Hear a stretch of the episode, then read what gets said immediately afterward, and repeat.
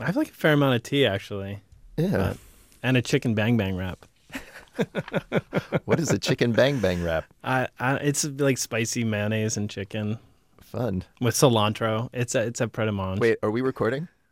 Oh, in that case, wel- welcome to Speakeasy.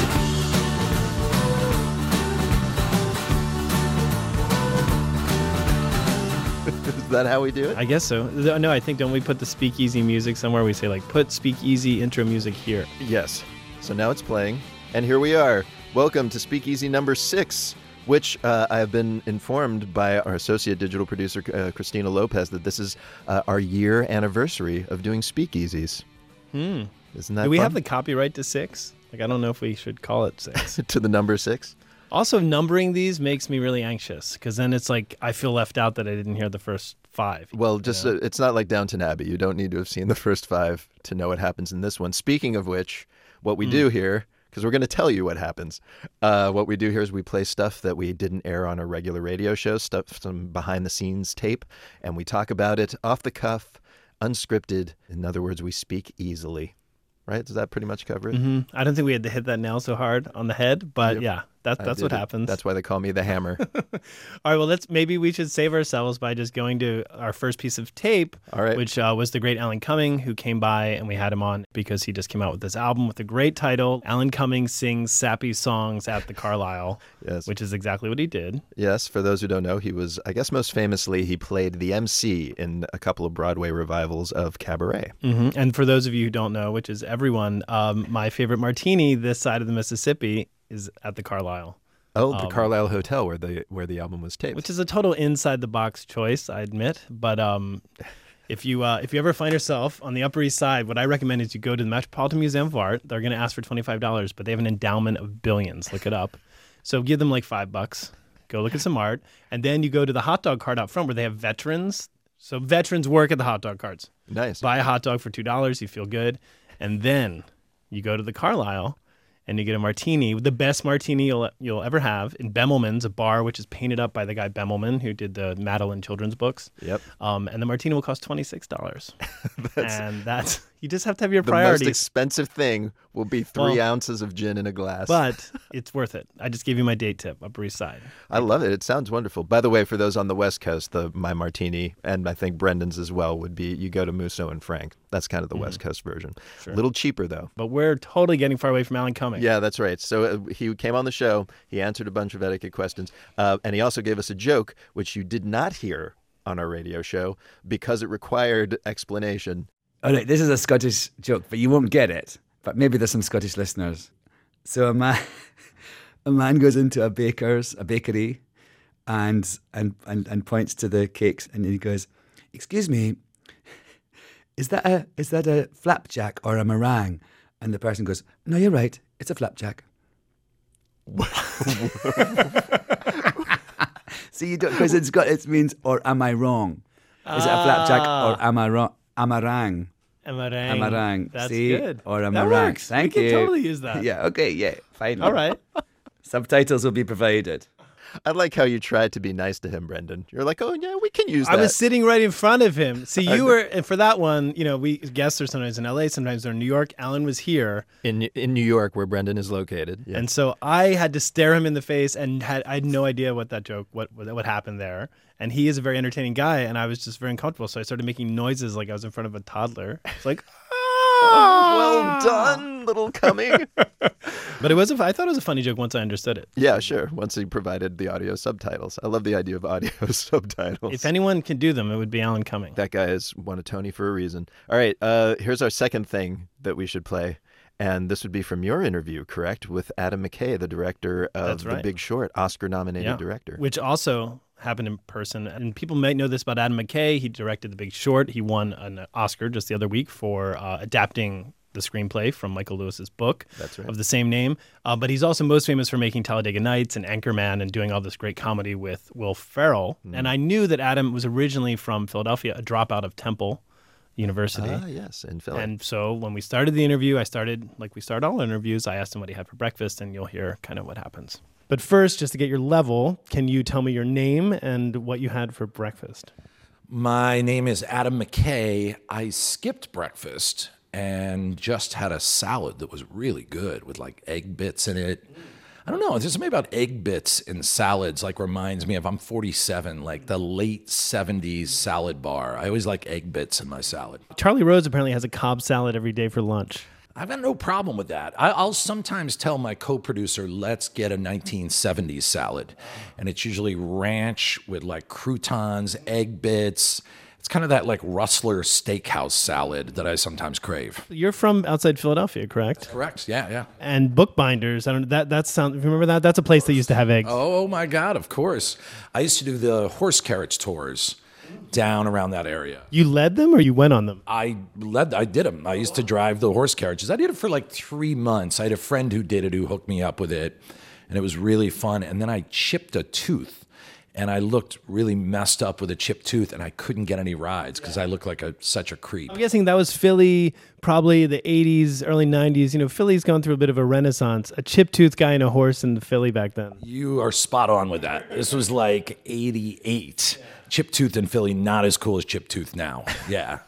Adam McKay. Chip tooth is a look now, and uh, that's a hipster look maybe in Philly. I'm not even sure if it is a look, but I just, I just back then it was old city was a little bit barren and it was Danker. a little more frightening. Uh, and Adam McKay is a big man. he is. Uh, so him with the chip tooth, dressed like a Revolutionary War person, I'm guessing, because that's the whole area where like Benjamin Franklin had his printing press and stuff. yeah, he might be packing a musket. You never know. um, Why hasn't he made a movie about that? He's done like Step Brothers and Talladega Nights. He should do a movie about kind Yeah. of Revolutionary War reenactment people. I would love to see a Revolutionary War comedy. Oh, you know what? Actually, while I was prepping for that interview, actually, I, I listened to an interview he did with P.T. Anderson, the great director, Mm. and he did tip his hand, and he said he wants to do a movie with um, uh, Will Ferrell, of course, John C. Riley, where they join a militia at the border. Oh no! So it won't be political at all. No, not at all. That couldn't be satirical. Following The Big Short, I think he got a taste for politics. Uh, hey, so you got to have a little flashback to your Philly days. I recently got to have a brief flashback to my Pittsburgh days. We're both Pennsylvania boys, Brendan and I. Uh, speaking to Dave Navarro, the guitarist of uh, Jane's Addiction. Now, Jane's Addiction flashback. That now that works for me. Yeah. I just get a general flashback when you say Jane's Addiction. Indeed, very 90s and also a very psychedelic band. So those two words have appeared often in the same sentence, I think Jane's Yeah. Addiction and Flashback. So I was talking to him. He, he came in and spoke to, uh, to us about his this documentary he made about his mother being murdered when he was 15 years old. Very dark, as you might imagine. And in a lot of ways mind blowing documentary.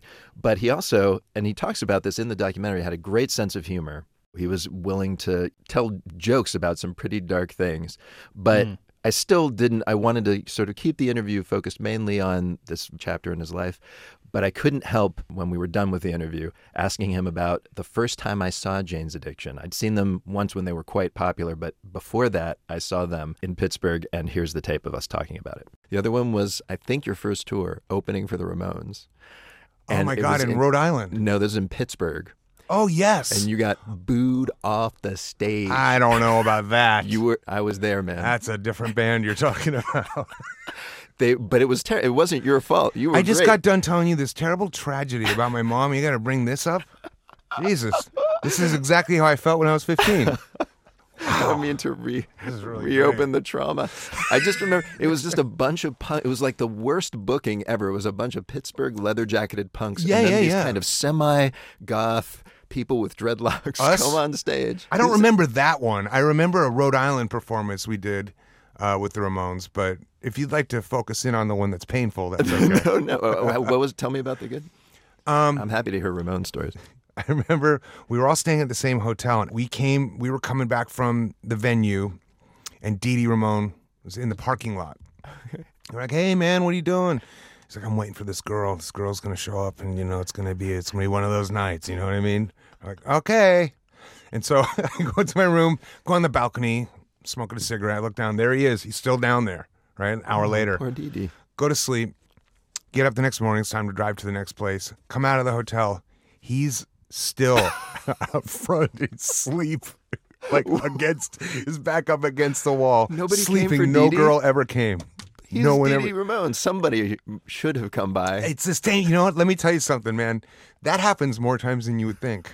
to rockers. Yeah, No. yeah. Because the girl wants to know that they can go, You know what I mean? Yeah, to actually sleep with a rock star might be scary. Or Well, you know perhaps they burst they a get the bubble. Uh-huh. validation, so like you know they don't need to go. But that was funny. That was one of the better ones. And then Mm, Poor uh, rock stars. I know that it's a shame, right? Oh, DD Ramon. You know, you hear me shocked at first. It's like, what? Nobody came. No women came for DD Ramon. I love the Ramones. But have you Google image searched Yeah. T.D. Ramon in the 90s? He's he not. wasn't the handsome chap he once was. Punk rock took a toll on him, and he was kind of the crazy one in the Ramones, which is saying something.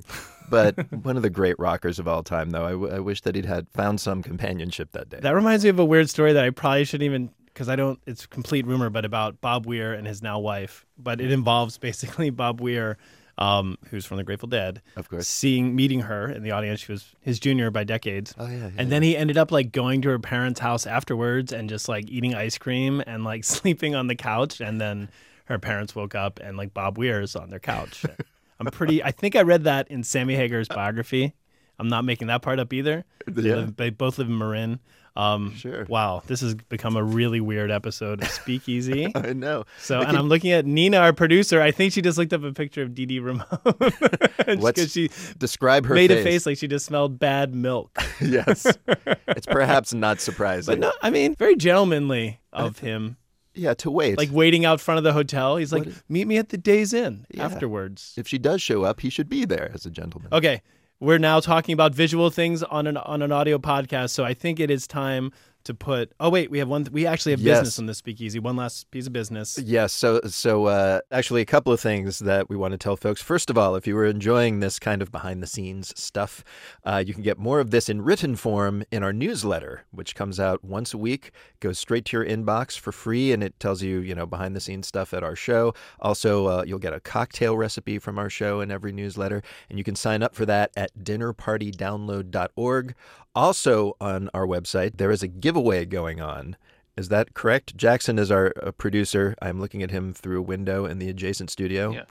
I'm giving you the thumbs up, which people at home can't see. But the answer is yes. Uh, we're giving away five uh, packages, which each contain the Blu ray DVD of the movie Carol, which is pretty cool. An excellent movie. And um, also the book that it's based on, which is a novel by Patricia Highsmith called The Price of Salt. That's part of the package, too, as well as posters signed by the cast members of the movie. And the, the DVD comes out this week. That is Yep. the idea. The DVD's out to today, Tuesday. All right. Where do they and where do they go to get that, Jackson?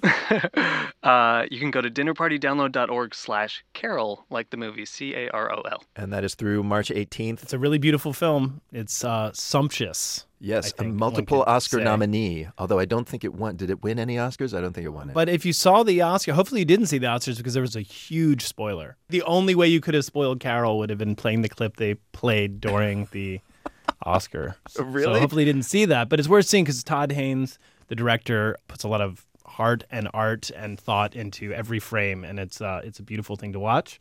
And the book by Patricia Highsmith, which is loosely based on her actual life as a student at Barnard, um, is also worth reading. So. I, wait, can I sign up I don't think that you're allowed to sign up for the giveaway. for our newsletter? The newsletter, yes, you can. All right. You too can be privy to what goes on behind the scenes at our show, Brendan. Okay. Well, thank you, everyone. And I guess we would play the speakeasy mu- ending music. We'd put it right here. That sounds good to me.